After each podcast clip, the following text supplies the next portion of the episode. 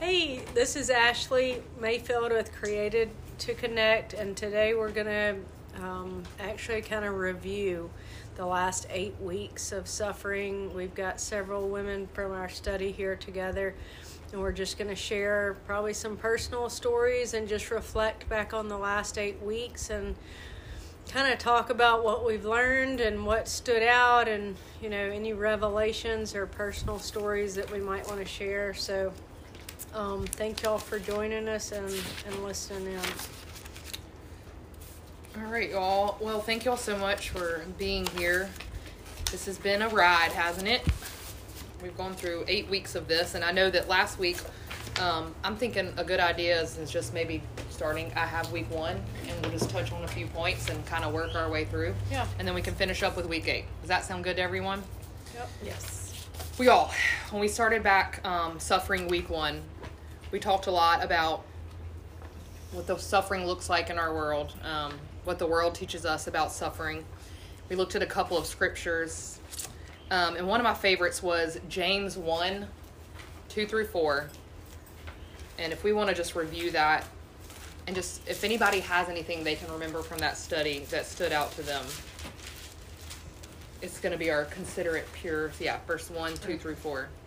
consider it pure joy my brothers whenever you face trials of many kinds because you know that the testing of your faith develops perseverance perseverance must finish its work so that you may be mature and complete not lacking anything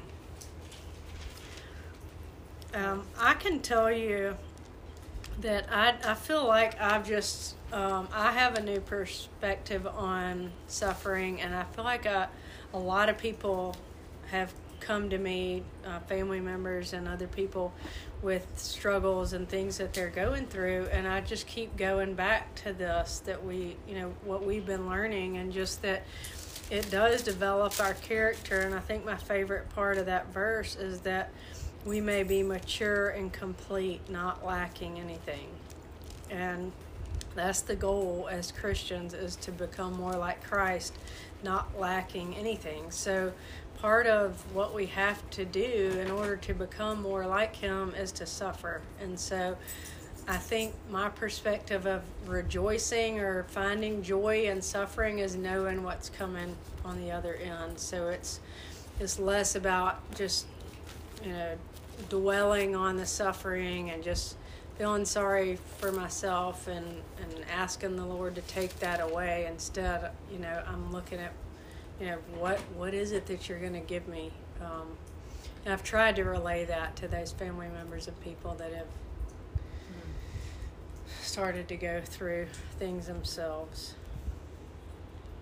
And then we also looked at Romans 5 3 through 5 was one of the verses, and it says, And not only so, but we glory in tribulations and our suffering or tribulations, knowing that suffering works patience, or that means to produce patience, and patience produces experience, and experience produces hope. So we talk about there's three attributes that we look at when we suffer. We're, we're learning patience, character, and hope, right? I loved when we talked about patience. Do y'all recall any of that when we discussed like um, what it means to be patient mm-hmm. and what that looks like and what it means to be joyful when he says to glory in our tribulations and to consider it joy? How can we do that? I think one of the main things that I got from the study was a perspective shift, shifting my eyes either off of the situation on and onto the Lord, or just onto others. What are they going through? Um, but definitely on, and which we touch on later, is heaven and just the treasures and the things that we're actually working for. Not earthly treasures, but our treasures in heaven. So for me, to to suffer, to be patient, is to shift from like, oh, why is this happening to me? It's so horrible. To um, look into the Lord. How is He using this for His kingdom? I, I wanted to just share something from this um, devotion that I just got. It's called "We Shall See God," and it's it's Charles Spurgeon's sermons, but then it's about heaven, and then Randy Alcorn commentates on the on the sermon. Um, but he says in talking about heaven, the master is gathering the ripest of his fruit, and well does he deserve them. His own dear hand is putting his apples of gold into his baskets of silver, and as we see it, that is the Lord. We are bewildered no longer.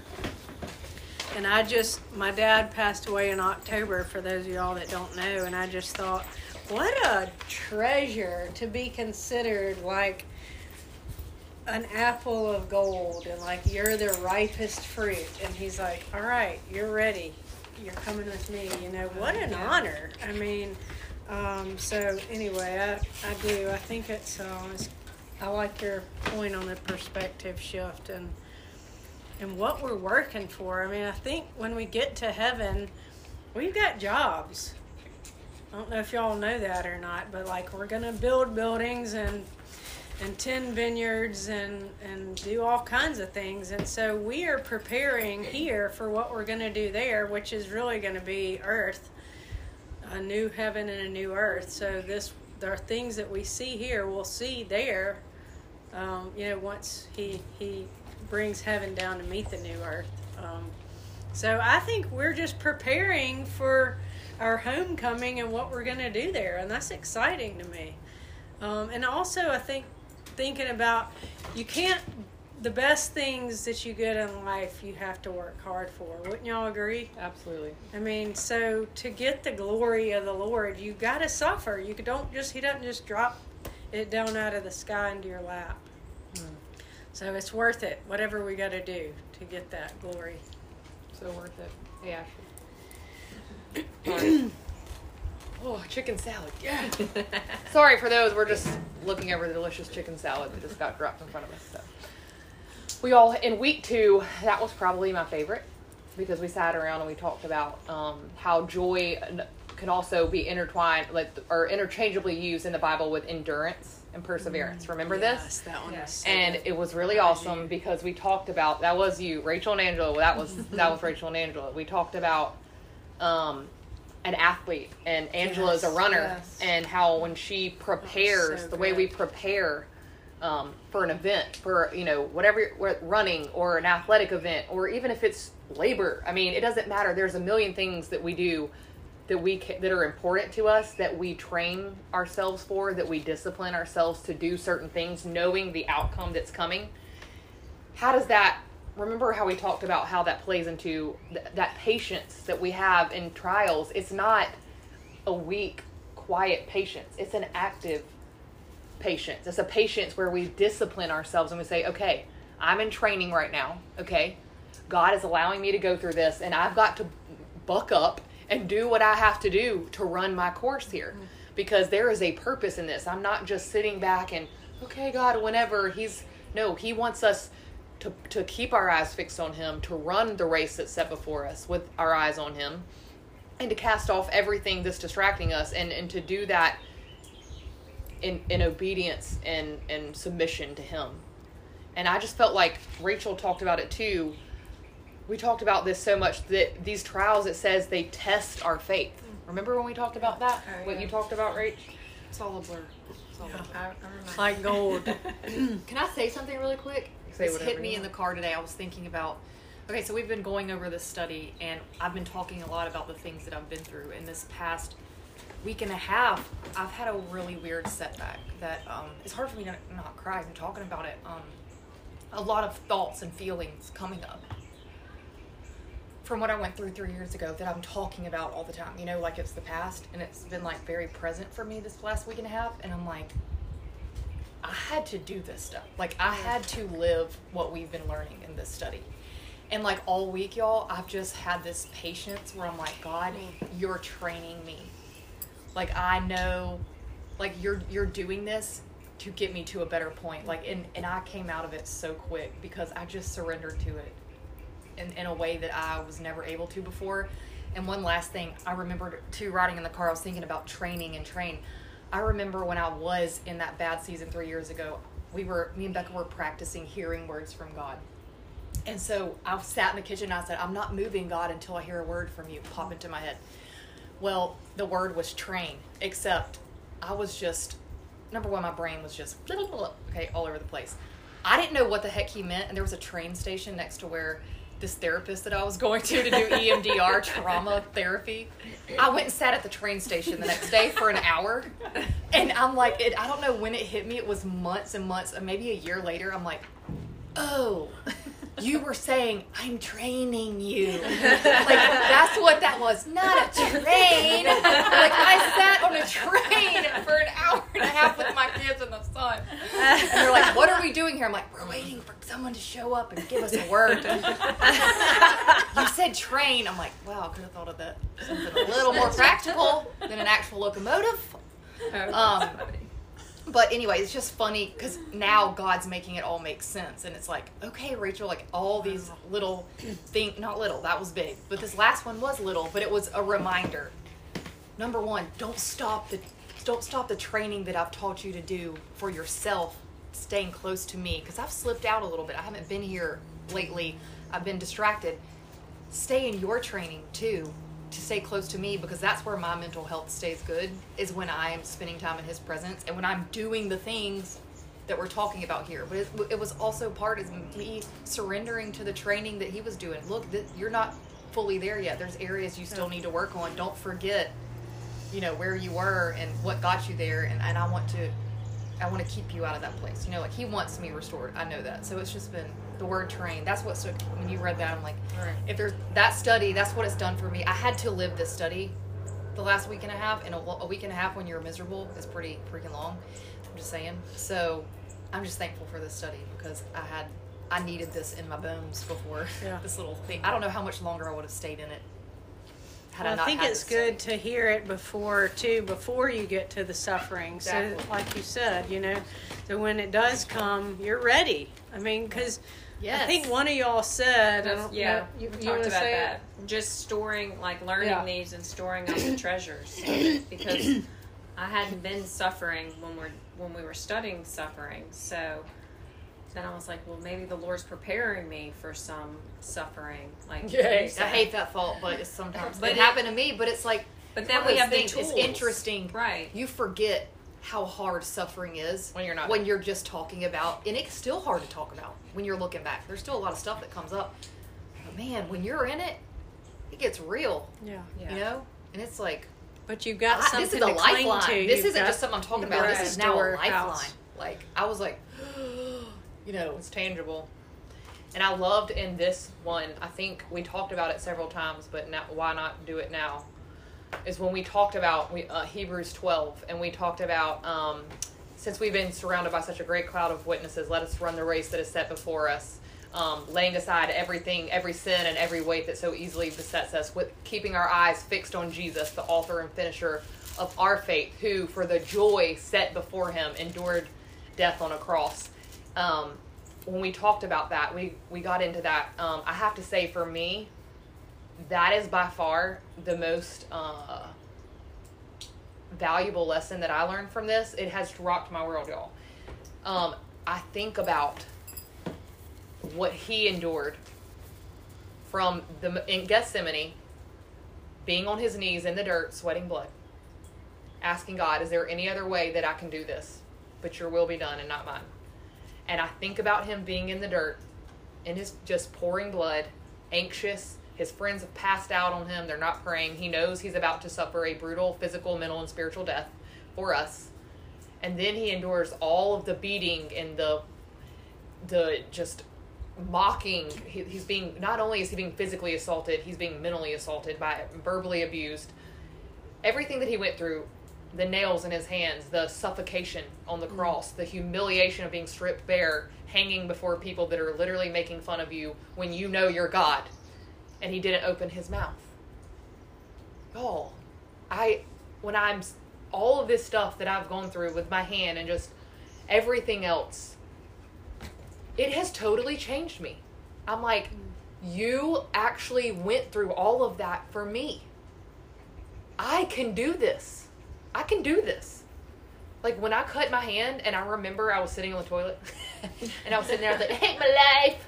My hand's bleeding. I sit in the emergency room for four hours, and I literally remember I he said to me, I think I told you this. This this is what my my, my back and my chest look like Oh my god. because you think about him being whipped with the glass, the cat of night, whatever you know what I'm talking Yeah, about. nine tail. Now nine tails, and it was glass that was ripping his flesh off, um, to the bone. And and I'm sitting here complaining about my hand, and here he was going through this entire, without numbing the pain, without backing out, without opening his mouth. He never yelled. He never got mad at anyone. He kept his mouth completely shut. He did not. He didn't complain, and he did that for me. And and for me, when we can fix our eyes on him and we can and we sit there and we contemplate everything that he suffered from us from that very moment of being in Gethsemane knowing the anxiety that he felt is n- we'll never feel that kind of anxiety y'all. Never. We'll never feel anything like it. And I truly when I feel anxious I imagine myself getting in the dirt with him. Mm. And I'm literally I'm there with him. I'm like I'm here with you. It changes everything for me. Like I, I don't know how to even verbalize it. I'm I'm not the same person now that I have actually applied this to my heart. And this is that is by far I think my biggest takeaway from this. I'm I will not suffer the same for the rest of my life because of that. I know I won't. It's altered it has humbled me. Mm-hmm. I've been I feel like it has stripped me and humbled me to see what he went through that he didn't have to do, but he did it for me.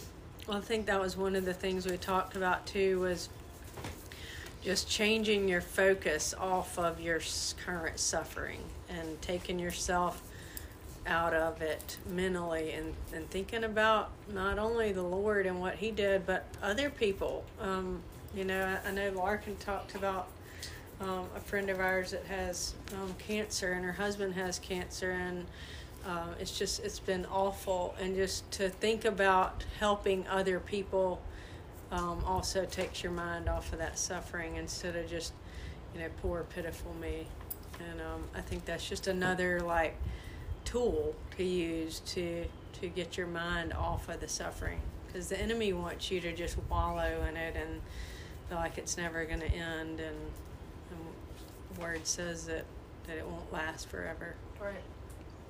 um, I did want to read, just tacking on to your Hebrews um, verse, um, and it's twelve ten.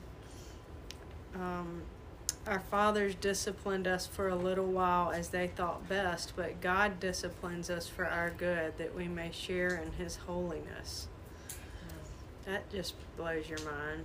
No discipline seems pleasant at the time, but painful.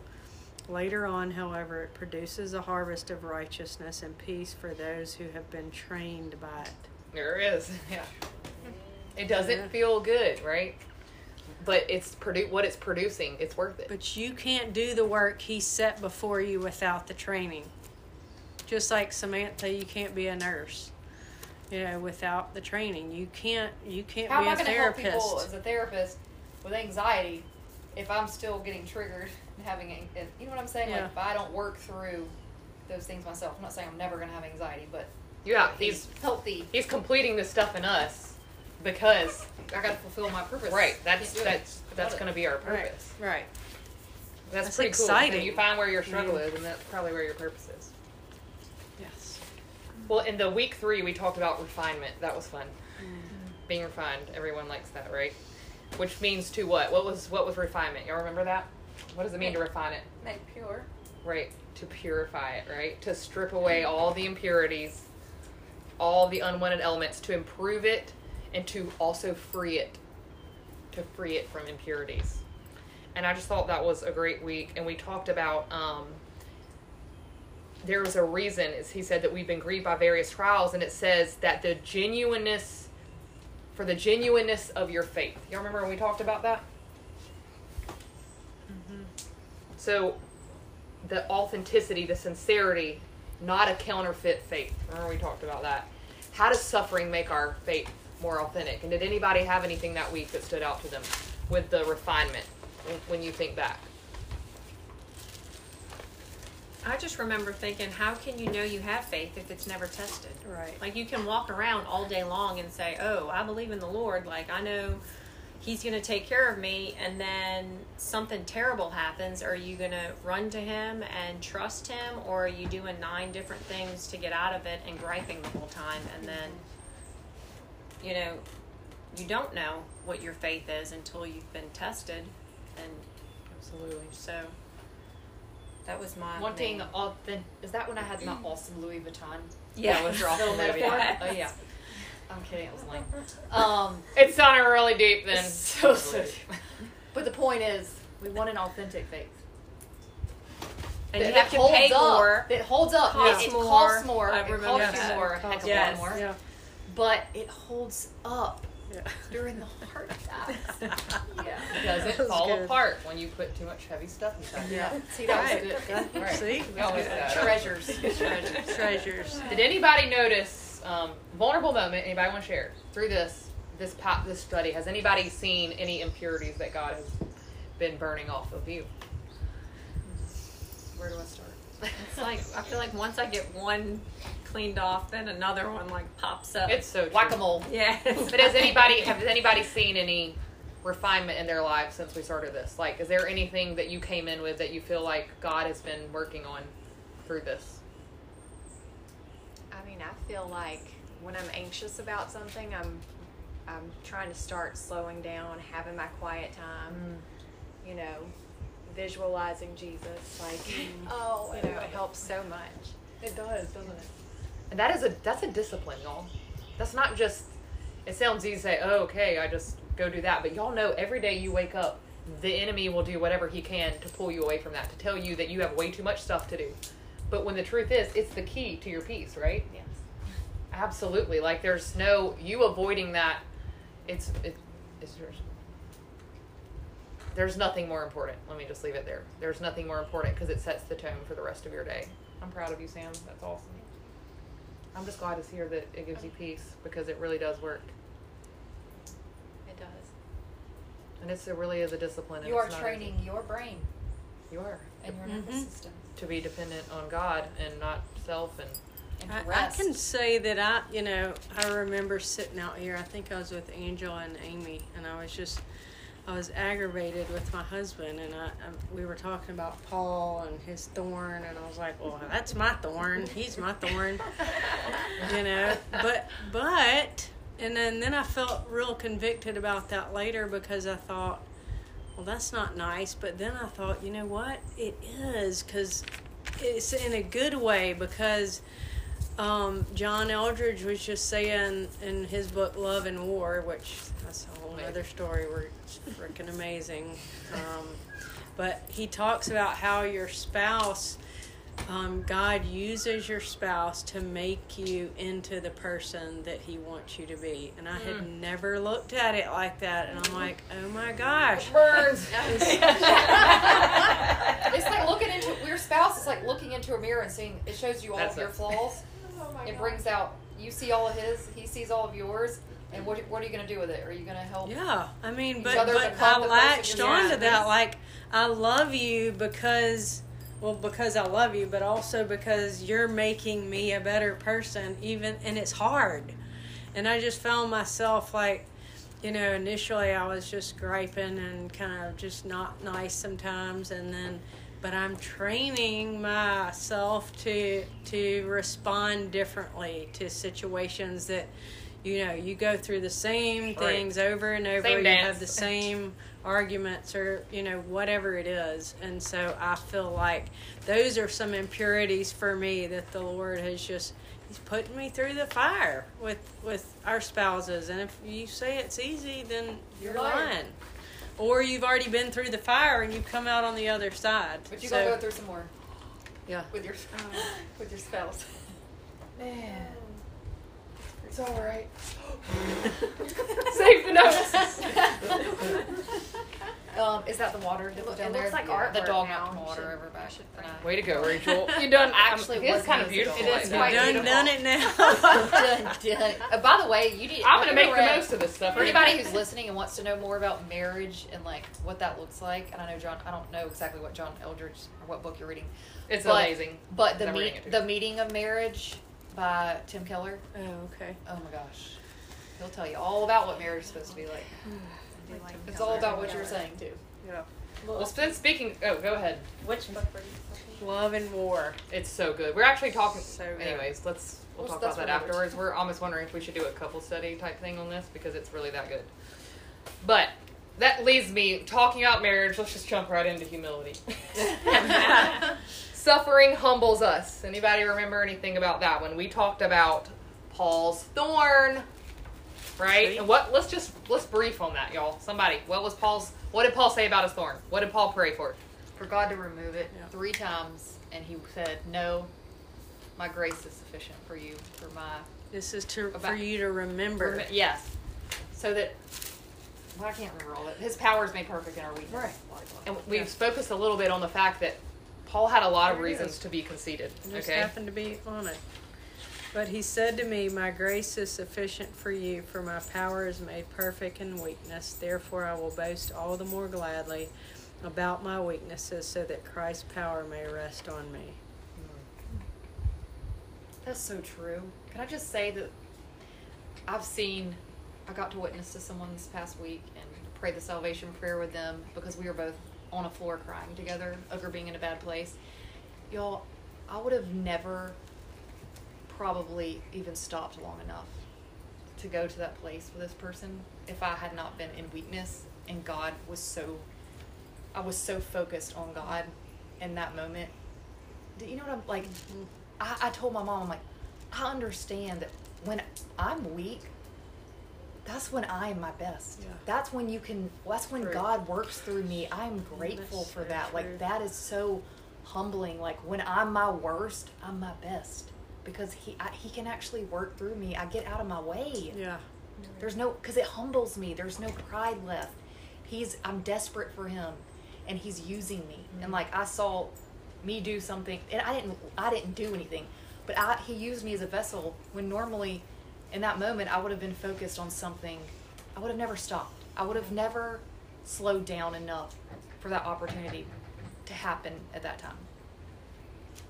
So I just Yeah. I don't know. That's I, I feel like I've just seen that so real in my life in the past two weeks. That's awesome. Yeah, because you're closest to him when you're your weakest. It's Yeah. true. So and you're thinking about him all the time, and he's just Right. on your mind. That's and why I because sent nothing y'all else 20 matters. Uh, devotions today to Still catching up with. Still catching. Sorry. And we all have that thing. We all have a thorn. One, You're ghosting or I'm What is it? bombarding y'all. Um, wait, what? I I said I'm either ghosting y'all or I'm just completely bombarding you with a million um, devotions. No, I love it. Got about on our text chain. We're like 80, to 80 uh, pictures in a row. This is what I got today. And then some days it's like crickets, and then it's like, I'm sorry, I'm a constant ghoster because I have like eight group messages going on same time. I'm like, I'll catch up in a minute. It's two days later. Well, I loved that week. I thought it was awesome just to talk about um, humility and how God, honestly, He leaves thorns in our lives. We all have a thorn. It might be a person, it might be a physical ailment, it might be a mental health element. We don't know what it is, but whatever it is, God leaves those things to humble us, to keep us dependent on Him, and to remind us that it ain't about you. Mm-hmm. At the end of the day, it's His power. Everything we do is in Him and through Him, for Him and by Him, and it's not of ourselves. And I think He, Paul, had the thorn to keep him from. He said to keep me from being Humble. conceited, Yeah. to keep me humble, because mm-hmm. being prideful will ruin your calling. The minute we think it's about us, we have completely destroyed our calling. Yep. Um, and then we're no longer effective, and all we see is us. And God, He will do whatever it takes to keep you dependent on Him. And yes, He is doing that to me right now. And honestly, it's it's a sweet spot. I love it. So our week five was another fun one. Man, this study was probably depressing. Suffering as discipline. And let's just recap, y'all. We talked about discipline. A lot of us view discipline, depending on your childhood, That could be a harsh thing, but what is the meaning of discipline? What is the true definition, a biblical definition of discipline? You remember? To guide. To guide and, Yeah, and teaching. Teach. Yeah.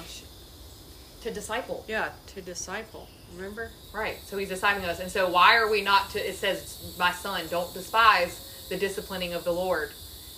Why? What is the what is discipline proof of? He loves us. That's, Yeah. that's just like we if we love our kids, we're going to discipline our kids. It's out of love, or it should be. Mm-hmm. And if it's not, you shouldn't be doing it. All right. So let's just talk about that for a second. That was kind of the main focus. We our kids. Okay? Raise your hand if you discipline your kid. Hopefully all of us here, yeah. Okay. And by discipline, I don't mean beating them with a stick. That's not what I'm talking about. I know. Anybody that beats kids stick, don't them. But on a real note, we all discipline our kids. We we teach them, we guide them, we have to be firm, right? Why do we do that? Because we love them. We want them to be Their best. adults who can. We want to mature them. To be functioning good people who can Yeah. be in this world and not be a jerk and everybody hate them. Yeah. And they, we want them to love themselves. Like we just want them to be. We we want to mature them. That's the goal of parenting. Yeah. Yeah. Does it was it new for anybody when we did this study? Was it there anybody who had never thought of God's discipline that way before?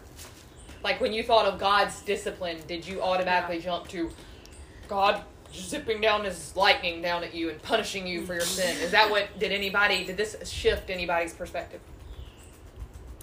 Yeah. I was thinking more like punishment. Like, because in the Baptist mm. church, that's what they tell you sometimes that whatever you do, he's going to pay you back. You, you know. Sorry, so- Beth.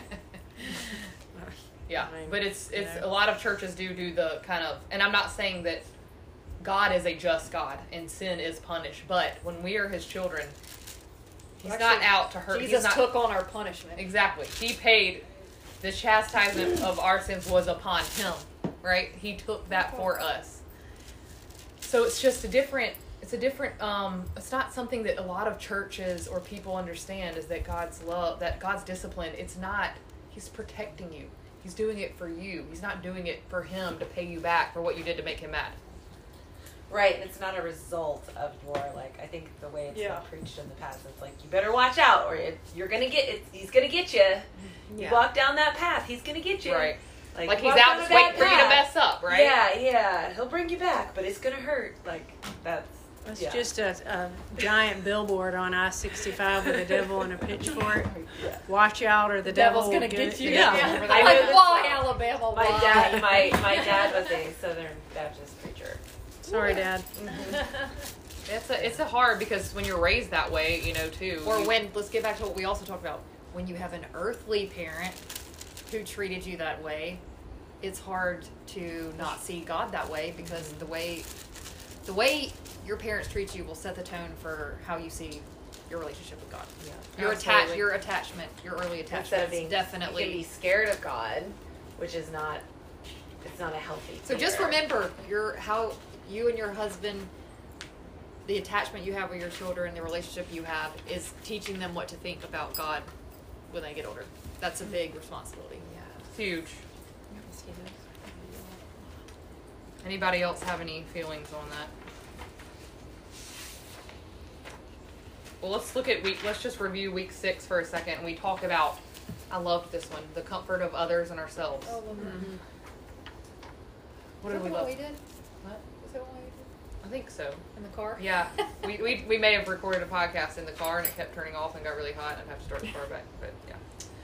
What is it God says? Um, God, He says He comforts us so that what? We can comfort others. Is that what Right. it was? So that we can comfort others. So our suffering is not just about us, right? And I think we might have been too when we talked about a little bit of that. You know, feeling like we start to look when we're going through something, we look really inward, like it's all about me, and I'm going through something, and God's like, no, I'm I'm giving you something for you to give to other people. And has anybody had that experience, or did anybody through this? Did that stand out to anybody, or can anybody share anything that goes along with that? Something you've been through recently or in the past where you were that you were able to take that and comfort someone else with it. today I had a friend that was like, God is punishing me. I just know from, you know, what I've done in the past. And I was like, no, he's not. And I said, he's refining you. No, that's and I kind of went through our, you know, our Bible study. So I mean, it was over a text message, but, you know, That's so I'm hoping it helped. And you planted that seed, don't worry. You just you just say it, and the Holy Spirit does the work. That's how it is. Mm-hmm. But that's so awesome that you had that. Do you feel like you would have like before this? Would I you would have? have not known what to, to say to her. Isn't it cool? I mean, I probably would have said the wrong thing or given the wrong advice, you know. You would just probably have given what anybody would say. You know, most people when someone says that, you're like, oh, whatever, but you don't really say anything. Or you say, "Oh, do what you think you should do." Right. Or, yeah, probably. Well, I think I don't jump in now, and people, you know, oh, oh poor pitiful me. Maybe I'm less um, empathetic or something, but um, just, I'm not. I've was never really that empathetic to begin with. Let's all be honest. But now I'm even less. So. Uh, I think that that's kind of I feel like the biggest thing that I think about now is just because I know so many people that that's why they won't accept God because they think why would why would a God allow bad things to happen? Or why would God do these bad things? Because a lot of people think that he purposefully creates these bad things and don't understand that it's our sin that has created these things. So for me, it, it almost it just gives me a way to articulate to other people why I can believe in a God that allows suffering to happen. Mm-hmm. Yeah, that's that's a hard one because that is a, a very I love that because that's a mm-hmm. hard thing for people. For I would tell you that ninety percent of Christians cannot articulate an answer yeah. for that. If someone's like, "Oh, you believe in God? Yeah, I believe in God." Oh, really? Then then why is all this happening? They're like, "Well, that's a really good question. You should probably come to my church and figure it out." like, you know what I mean? Like people don't know why they even.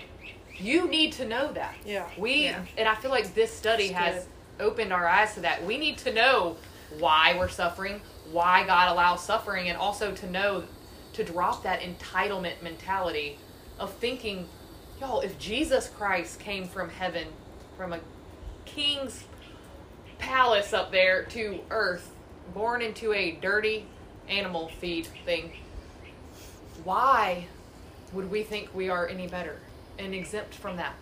Um, and, and the thing is, is if we, knowing what we have coming, it's just like, it's that, to me, it's just that very American mentality, you know, of I deserve everything and everything should come to me. And I think it's been really eye opening for me to realize, wow, I, I don't deserve any of this, you know, and, and to be able to, don't you, see what I mean? don't you think that comes a little bit from entitlement with people? You know what I mean? Like, where, where did we, you go to a third world Like country. God owes us something. Yeah, like how mm-hmm. dare you let me go through anything hard? Go to another country and look and there are kids butt naked on the side of the road starving to death with like 80 different parasites. And they're the happiest people that go into church on Sunday and they're dancing and praising God and lifting their hands and and they're there. They're all in. And their life is totally worse than ours. But they're not sitting there, you know, thinking, "Why me?" And I just feel like it's a mentality. It's our culture. Like It that's is. literally what we've we've done since the beginning of time is create things to make people's lives easier. Mm-hmm. Right. And like everybody, like that's what they that's what they're born into is how do I make life easier? Whether they're creating a product, whether they're creating a service, whether they're whatever they do That's on a so day to day basis is like how to make your life easier. And when life isn't easy, like that whole dream is just crushed But, like, because the life Bible isn't easy. It makes it clear. I mean, the Bible says, "In this world, You you will. will have many troubles. Do not be surprised by the fiery trials." Why are we surprised? It tells us to Because not you're be right, surprised. It's like shocked face every It's like, time. what? Dark- I can't believe Fell for it again. Because there is some stuff though that is more than just like I heard a story last night where someone just had um, two twins and two or Two twins or three? Two, two, you know. you think I would try to say this since I'm a twin? Um, she had. I'm just trying to be delicate, and I know this person. will- I mean, it's on social media. It's not like I'm. This person had a set of twins, and they got sick and died, both of them, within the next four weeks after they were born. They were born at like 35 weeks. And, and you're like, why? Like, she carried, you know, it just destroyed her body. Twins, trust me, mom's had two sets. Destroys your body. I mean, kids destroy our body, anyways, let's be honest. But twins are so hard to carry, and you know, it's just everything you go through mentally after having a baby, and it makes it worth it because you have that baby in your arms. And what about when you're dealing with all those hormones and emotions and all stuff, and you don't even have your babies? Like, mm. that's the stuff. Like last night, I, I got, I felt real sick about it, and I'm like, God, I don't have the answer. Like, I can't just say, well, you know, it happened for a reason. That's not helpful. Mm-hmm. It's really not. Like, sometimes it's just like, maybe we're just sit together in each other's, sit, in, sit with you in your suffering. Mm-hmm. And not try to say Have why it happened, not try to be, have this human control where we try to formulate some reason for why it happened and why he allowed it. We really don't know. You know, we can just sit with each other in our suffering and just know that one day there will be no more and all of this will be just a memory that's been blacked out. Yep, that's where you have to fall back on the hope. Yeah. It is. This when, this come. isn't our final, and that's actually like when we go into week seven. We can just lead right into that. We talk about for the glory, right? That was awesome. We had a fabulous heaven talk. That was We got super excited about it, and it's just talking about if we if we want to partake in Christ's glory, which all the inheritance that Christ has is the inheritance that we have, and that we are His co-heirs. Which wow, just the thought of that is mind blowing. But to know that that glory and that inheritance is being His co-heir and being God's child, we sh- we share in that suffering, right? And partaking in Christ's suffering means that we will partake in that glory. Who got excited about the glory? I know Angela. I was super excited about the glory. Yeah. I got two heaven devotions, so I was very excited. But um, remember too when you said cons- th- consider this a light affliction compared we talked about to it. the A light and momentary affliction. I mean, y'all, compared. whatever the worst thing that happens here is not even doesn't hold a candle to the glory that we're gonna. I mean, It's gonna be revealed in you us, know? right? I mean, it's just it's gonna be. yeah, and Paul. Remember we talked about Paul went through. Oh like you think you've had it bad. Take Yeah. the worst, your worst year of your life, and in nothing will compare to what Paul went through. Literally shipwrecked, beat to death, stoned, starving, naked, cold, thirsty, without a job, without anywhere to live, sleeping on the road, uh, in prison, um, chased by thieves, chased out of, by the Jews, beaten, scourged by the Jews three times.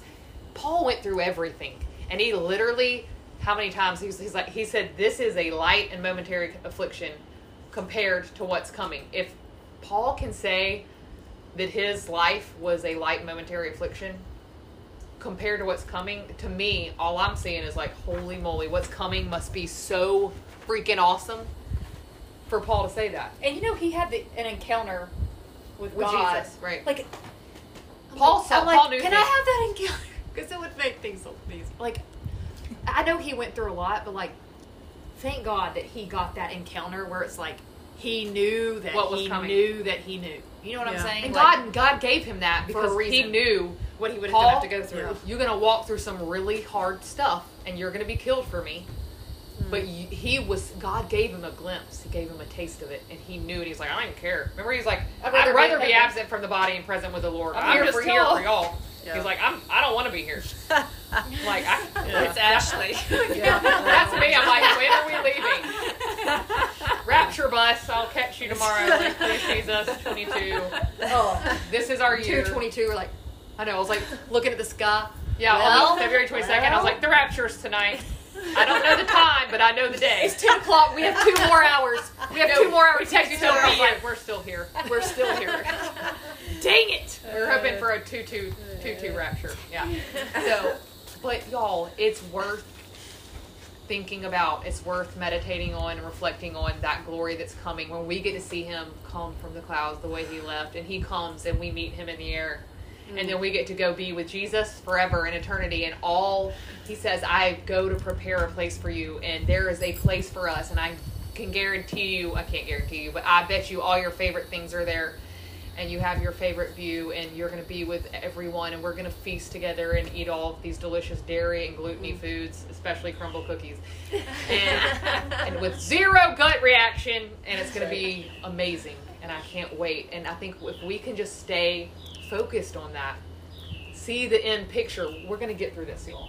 And we're in this together. We're not in this alone. We have each other. We have the body for our comfort and for encouragement Oh, bird. Thank you, Lord. Um, so that was our week seven, which means our last week was week eight, which was last week, and we did not do a podcast for that. Um, do I have? What did I do with that week eight sheet? Does anybody have their week eight sheet? Probably me. You have one? I think you have mine. No, I just sat it behind. That's not it. There we go. What's that? All of my sheets are blank because I can't write anymore. So last week we closed out. We've done all the things that suffering did, and last week we closed out with how to suffer well. Basically, okay, you know, we've talked a little bit about what it's producing, but just some practical steps we talked about to be joyful in hope, patient in affliction, and faithful in prayer. That was Romans twelve twelve, and we talked about joyful in hope, how our joy. Remember, it's not the same as happiness. Our joy is in His presence, and it's in knowing that we belong to Him. And to be patient in affliction we talked about that again. Patience is um, an active word. It's when we're enduring something we're persevering through our affliction until we come out of it. And then faithful in prayer we talked about um, what it means to be faithful in prayer. It's constant. It's without ceasing. We pray nonstop and that jesus is our great high priest and that he prays for us and he came to earth as a man to experience everything that we've been through and there's no emotion or thing we've been through that he cannot relate to and that he will not intercede for us for on our behalf to the father. And so kind of in finale to that i just wanted to um, in matthew 26 39 and 42 is jesus when he's in gethsemane so anybody want to quote what's jesus prayer in gethsemane? He prays it three times. What does he say? Your will be done. If you Not your, take not this cup from me, yes. Father if there's any other way take this cup from me. Nevertheless not my will but thine be done. Short let's put it in just some good english. Do Please your- don't make me do this. please don't make me do this. But if this is how it has to be done, I'll do whatever you want me to do. Right. So, in talking about prayer and being faithful in prayer, this is our model. Does anybody do y'all pray like that? no, we just say take it away, and then we complain when he doesn't. I think is what generally we do. Right. It's hard, right? Because I mean, we want what we want. I used Like- to be scared to pray that way. I'm not. I, I do a, a lot of times now, and I'm not bragging in any way. It took me a long way time to get there, but it used to scare me to to say that. Cause I'm like, oh, if I s- if I say Your will be done, it's going to be something scary. But now I really do realize that being in His will is the safest place I can. It is. Being the safest place is in the center of His will. Always, even if it's the most looks like the most dangerous and the craziest place that doesn't make sense, it's the safest place because His will is the sweet spot. Even in the hard, that's the sweet spot. And it's just, um, it's not an easy prayer, but we see that He, the angel, Jesus prayed that, and an angel came and strengthened him, so that he could go do what He came to earth to do. And I just think it's um, such a great example for us for how we should pray when we are going through a suff- when we're going through suffering. Just to consider, I want to get out of this, Lord, but if you want me to stay, I submit to that because I know you're working, and I know you're not done. And then in First Peter, I'm trying to see if there was anything else that I should jump on while I'm in here. Um, and really, because I know it's getting past that time, we just talk about humbling ourselves under God's hand. This is what I wanted to touch on. There were some things that Israelites, the Israelites did when they were in the wilderness. Does anybody remember their why the Israelites wandered in the wilderness The for 40 years? grumbling. Yeah, the The grumbling. grumbling. The grumbling, aka complaining, aka my specialty. Um, that trip was 11 days.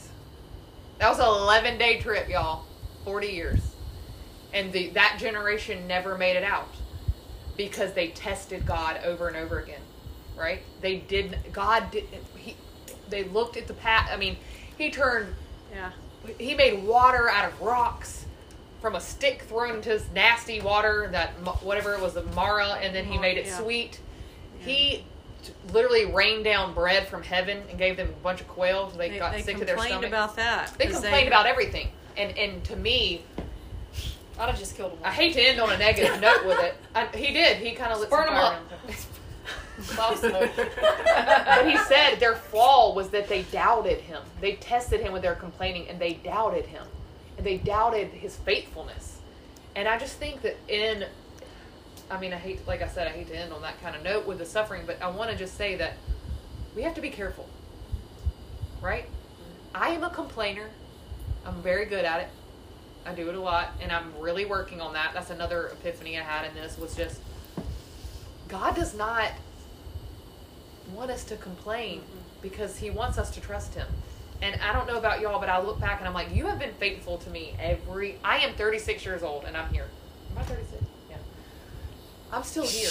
no I'm still breathing and I'm healthy and look at my life. Well, he says to give thanks in all things. even in the bad things, right? And so complaining, it's like in a way testing God. It's like saying you don't know what you're doing in a sense. And I just think we have to be. I think it's something not to be scared of it, but I do think anybody want to back me up on this? What I'm trying to say? I mean, I think well, some of the study just with the with complaining because I'm a complainer too. I'm really good at complaining or being negative, and having an attitude of gratitude. Like instead of focusing on the lack, focusing on what we have, and um, and even seeing that in my kids, just being on Mother's Day and like we catch crabs and we have two beautiful crabs, but Charlotte wants to have nine crabs so we can boil the crabs and eat them. But she's missed out on so many things searching for more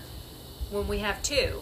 And I, I could sit there and tell her, like, the Lord, no one else on the beach has two crabs. Like, we're super cool.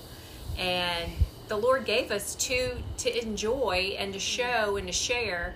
And you're spending your whole time searching for something that's not there when you have something content. right here and content in Yeah. that and that and in this study has really just even though it's on suffering sometimes in the suffering brings us to the beauty of what we have right in front of us and so just that attitude of gratitude for what the lord has given us right now whatever that is and changing again just changing our mindset and being grateful Right, because we don't want to miss, y'all. We've talked about it. In our suffering makes us weak, which makes him strong. His power shown through us. I don't want to miss what he has for me. Like if I had kept grumbling and complaining about my hand, the way I, the path that I was on, and I had not submitted that to him and just repented of that, I would have never gotten to talk to the people I've talked to about him. I would have never even seen them, because you're so focused inward when you're complaining and you're grumbling. You just you don't see anybody else suffering around you. You, you can't comfort anybody else because you can't even comfort yourself. Well, I think we have to look at it in the day to day too. Like when things don't turn out the way that, like, like you're. Um, it's kind of exciting. There, I think this was. I don't know if you sent this. I, kn- I think you did in one of your things, or maybe it was Becca. But I saw this again somewhere else today, completely random. Y'all, think, talking about doubt. We're trusting Him to save us from hell. Yeah. And we can't You trust can't him with here him now. with this little stuff. like I thought, I'm like, oh my gosh, like really stop and think about what you're trusting him for. I'm trusting that when I die, I'm going to go to heaven and live in eternal bliss forever, drinking wine and eating. But now I can't trust you with this here right now. Like these things that actually sound, they, they kind of sound a little crazy when you think about what we're trusting him for. You know, like it kind of Yeah. does sound like a fairy Bizarre. tale. But but we're trusting him for that. But we don't trust him with these little things that are light and momentary afflictions here. And it's that's just a that's sobering for me. Well, this what I'm reading now, the new John Eldredge book I'm reading, and I should just go on Do the road work with for him. him? I know. She's, she's actually she actually works for him y'all, every I'm time she goes. I know. I can't help it. I just told them my life is not right if I'm not Paid reading one of his books. Pay sponsorship. I- I mean- Bye. I will go on the road with you, John Eldredge, if you're listening. Um, Don't count on it. He's got this book called Walking with God that he's talking to people, to to us and the reader about how to hear God's voice. And I just, was talking to somebody the other day, and I was telling them that the Lord told me, you know, not to book a trip for spring break next year, and not to, not only not go to the beach, but not to book a trip at all, and that I was supposed to go somewhere for the summer, and He just said M, and I didn't know what that was, and the very next day, Rebecca says, "You want to go to this trip in Colorado in the mountains, you know, next summer?" And I'm like, "Duh, yeah, I do." He told me that yesterday. That was But awesome. anyway, the what he's saying in that book, I thought this was so cool for people who don't know how to talk to God or say He doesn't talk to me that way, which is what this person said. He doesn't talk to me like that. Well, you're not listening. But what John Eldredge said, I thought it was so cool, is he said, you know, just take the little things. You don't start out with, you know, God, should I marry this person? I mean, that's a big event. Like, start out with something small, like, should I eat, you know, chicken salad for lunch, or should I have so and so? It's always yes, just so you know. Chicken salad from the health food store? Yeah. But Always anyway, just asking small questions and, Right. and seeing where He tugs your heart. I mean, Learning to be receptive to his you voice. know, just be still and Right. quiet and ask Him, should I do this or that? And see, not going in with saying, I really want to do this. So, yeah, I think He said that. You know, I think He said the thing I want Right. to do. I mean, not going at it like that, but. I just thought that was a really interesting exercise to be able to, and you have to practice you every day, and it's fun, y'all, to hear his voice and hear him tell you Mm. what to do and what to eat, and whether it's berries or a cheeseburger or whatever. But I mean, you know, and I don't do that every single time, but I mean, I think training yourself to hear his voice, and it's so. Amazing. It's exciting. It is. We also we can get everybody home. Sorry, this has been awesome. And I'm. Did anybody have anything else to say about uh, this study before we try to figure out how I add this segment to the other one? I just yelled at my husband, everyone, by text. So you ruined everything, Reed. Thank you. Thorn. You're gonna have to edit. Thorn in the flesh.